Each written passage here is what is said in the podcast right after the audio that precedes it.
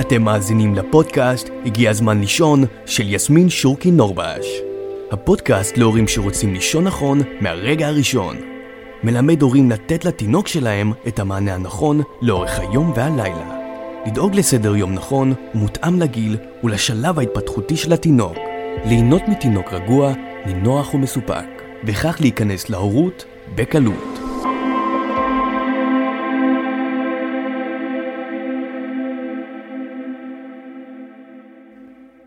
פרק חדש עומד על הפרק, והפעם אנחנו הולכים לדבר על המשבר הגדול, משבר ארבעת החודשים.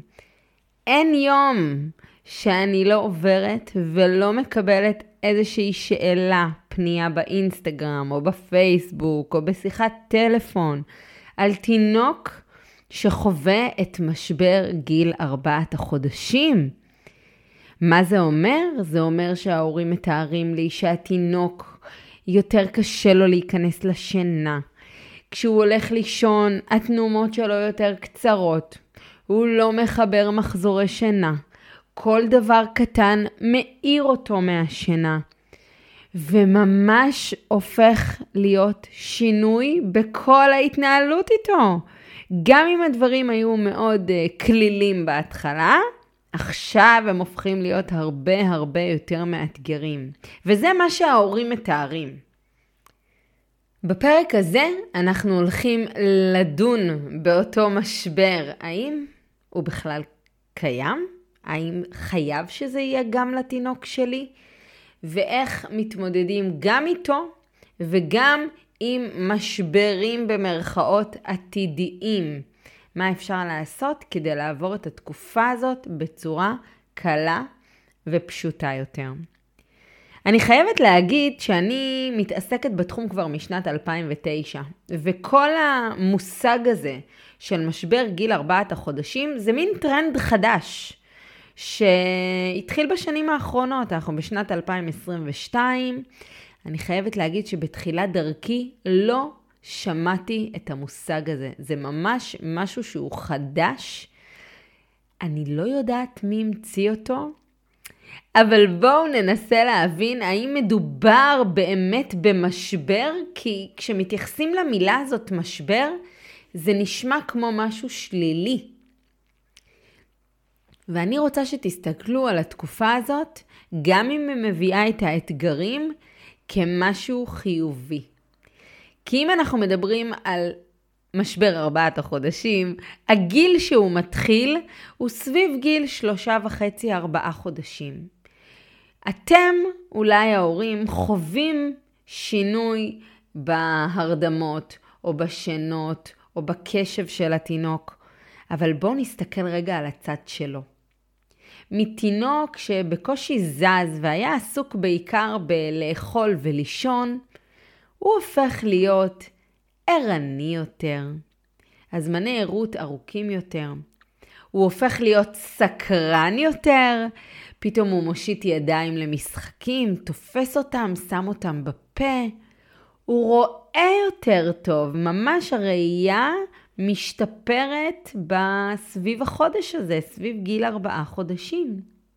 זה אומר שגם אם אתם מאכילים אותו עכשיו בבקבוק או בהנקה ומישהו עובר לידו, הוא רואה אותו יותר טוב והוא יכול להתנתק והוא רוצה להסתכל ולראות מי עבר.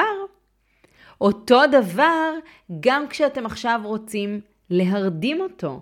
אז אם עד עכשיו הרדמתם אותו גם בסלון וגם כשהיה רעש וגם כשהיה אור וגם כשהיה אנשים מסביב והוא נרדם, פתאום עכשיו כל הדברים האלה ממש ממש מעניינים אותו, וזה באמת יותר קשה לו להירדם.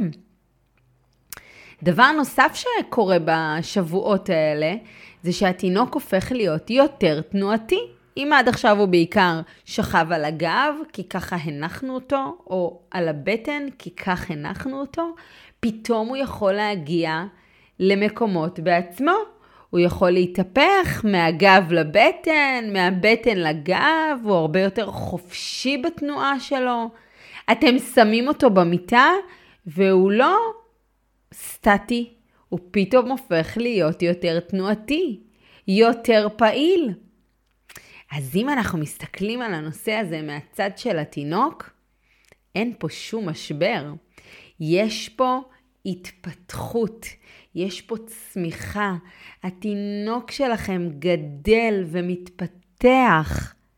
איזה מדהים שהוא עובר את כל הדברים האלה. התפקיד ההורי שלנו הוא עכשיו לעשות התאמות בהתאם לשלב שבו הוא נמצא. ואם התינוק שלכם סביב שלושה ארבעה חודשים, אז זה רלוונטי כרגע למשבר במרכאות גיל ארבעת החודשים. אבל אני חייבת להגיד לכם שתדעו, כל כמה שבועות יש משהו.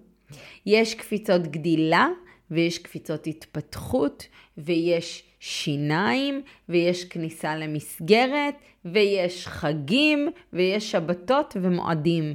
כל הזמן יש משהו. והתפקיד שלנו, ההורים, זה לעשות את ההתאמות בהתאם למה שעובר על התינוק שלנו. אז אם אנחנו מבינים שהתינוק שלנו הוא יותר סקרן, וכל דבר מעניין אותו, והוא רואה יותר טוב, אז כדי לצלוח את הדבר הזה ולעזור לו להיכנס לשינה בצורה יותר נכונה, אנחנו נצטרך למסך את הגירויים שמסביבו. זה אומר שלקחת אותו מהסלון ולהרדים אותו בחדר, ולדאוג שהמיטה שלו תהיה בלי משחקים, ובלי מובייל, ובלי דובים, ובלי אור. כי מספיק שיש אור ואתם נמצאים שם בחדר, זה מהווה עבורו גירוי. הוא מסתכל על זה שאתם הולכים מצד לצד. תכניסו אותו לחדר חשוך. בלי גירויים, גם אם זה באמצע היום. ושוב, אם כל דבר מסקרן אותו, אנחנו נדאג שכשמגיע הזמן של השינה, לא יהיו דברים מסקרנים. נדאג שתהיה סביבה מקרבת שינה. וזה דבר אחד שחשוב שנקפיד עליו. בעצם לשנות את הסביבה שבה התינוק הולך לישון. שהיא תהיה סביבה נטולת גירויים. דבר נוסף שנוכל להקפיד עליו כדי לעבור את המשבר הזה בגבורה, הוא בעצם להבין באמת שהתינוק שלנו גדל, והוא הופך להיות יותר תנועתי. ולכן נרצה גם שהוא יממש את התנועה הזאת בזמן הערות. זה אומר שבזמן הערות תיתנו לו יותר זמן על המשטח לתרגל התהפכויות מהגב לבטן, התהפכויות מהבטן לגב. שימו לב שאתם מעודדים אותו לעשות את זה גם לצד ימין וגם לצד שמאל. לשכב על הבטן ולשחק עם הידיים, לשכב על הגב ולהזיז את הרגליים. תיתנו לו לממש את התנועה. אתם יכולים לדוגמה באופן יזום לשים אותו בתחילת המשטח פעילות ולעזור לו להתגלגל מהגב לבטן, מהבטן לגב, ולעשות את אותו דבר מהצד השני. כלומר, אם התינוק שלנו בגיל הזה יותר תנועתי, תעזרו לו לממש את התנועה. וברגע שאנחנו נעזור לו לממש את התנועה ולפרוק את האנרגיה הזו, אנחנו גם קצת יותר מעייפים אותו שיגיע אה, מסופק יותר לשינה, שיגיע כשהוא עייף, שהוא הוציא את האנרגיה. אם יש לכם ילדים יותר גדולים בבית, אז בטח אתם יודעים שבדרך כלל אחרי הגן, לוקחים אותם לגן שעשועים, שיפרקו ויתעייפו. אז עם הקטנטנים שלנו, שעכשיו הם בגיל ארבעה חודשים ומתחילים להיות יותר ערניים, אנחנו נרצה בזמן הערות לפרוק את האנרגיה הזאת, לגרום להם לזוז יותר. ואם התינוק עדיין לא התחיל להתהפך, אז אתם יוזמים את ההתהפכות הזאת בעצם. דבר נוסף שיעזור לנו לצלוח את התקופה הזאת שנקראת משבר גיל ארבעת החודשים, היא ההתייחסות שלנו לעניין הזה. כל דבר בחיים שלי שאני מתייחסת אליו כמשבר, אוטומטי הופך להיות שלילי. אוטומטי הופך להיות משהו שהוא לא טוב, משהו שצריך להתגבר עליו. וכשהתינוק שלי מגיע לגיל ארבעה חודשים, והוא רואה יותר טוב, והוא תנועתי יותר, והוא סקרן יותר, והוא מסוגל לעשות יותר דברים. לדוגמה, אם תושיטו לו עכשיו משחק, הוא יכול להושיט את שתי ידיים למרכז הגוף ולתפוס את המשחק הזה. אז אני מתייחסת לתקופה הזאת כתקופת צמיחה, תקופת גדילה, תקופת התפתחות. כל ההתייחסות שלי היא אחרת, היא חיובית יותר, היא טובה יותר. וגם אם את מרגישה שוני באיך שהתינוק נרדם, וגם אם את מרגישה שהשנות שלו הן יותר קצרות ולא כמו שהיו בגיל חודש וחודשיים, תראי את הדבר הזה כדבר מבורך. הילד שלך גדל, הילד שלך בריא ומתפתח, וזה חלק מההתפתחות הטבעית שלו. אז כמו שאמרתי, בזמן העירות אנחנו נעזור לו לממש את הדברים האלה, החדשים שמתרחשים. אם הוא רואה יותר טוב, אז אפשר באמת לגרות ביותר גירויים ויזואליים. אם עד עכשיו החוברת הייתה על הצד שחור לבן, אפשר להפוך אותה לצד הצבעוני. אם הוא יותר אה, תנועתי, אז אנחנו נגרום לו לממש את התנועה בזמן העירות ונעייף אותו בזמן העירות. ונראה בכלל את כל התקופה הזאת כתקופה מבורכת. וכמו שאמרתי, יהיו עוד תקופות כאלה בהמשך.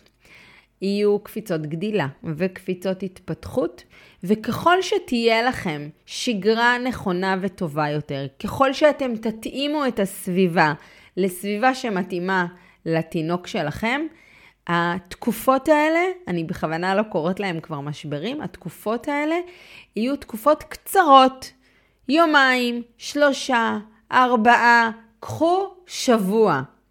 אבל אחר כך יש לכם בסיס טוב לחזור אליו, בסיס שבו אתם נותנים לתינוק שלכם את מה שהוא צריך מבחינת הזמן הערות והגירויים, ואתם דואגים לזמני אה, שינה כמו שצריך, ולהרגלים נכונים, ולסדר יום שמובנה ומותאם לתינוק שלכם. כלומר, גם אם כבר סיגלתם לכם איזשהו סדר יום, ו...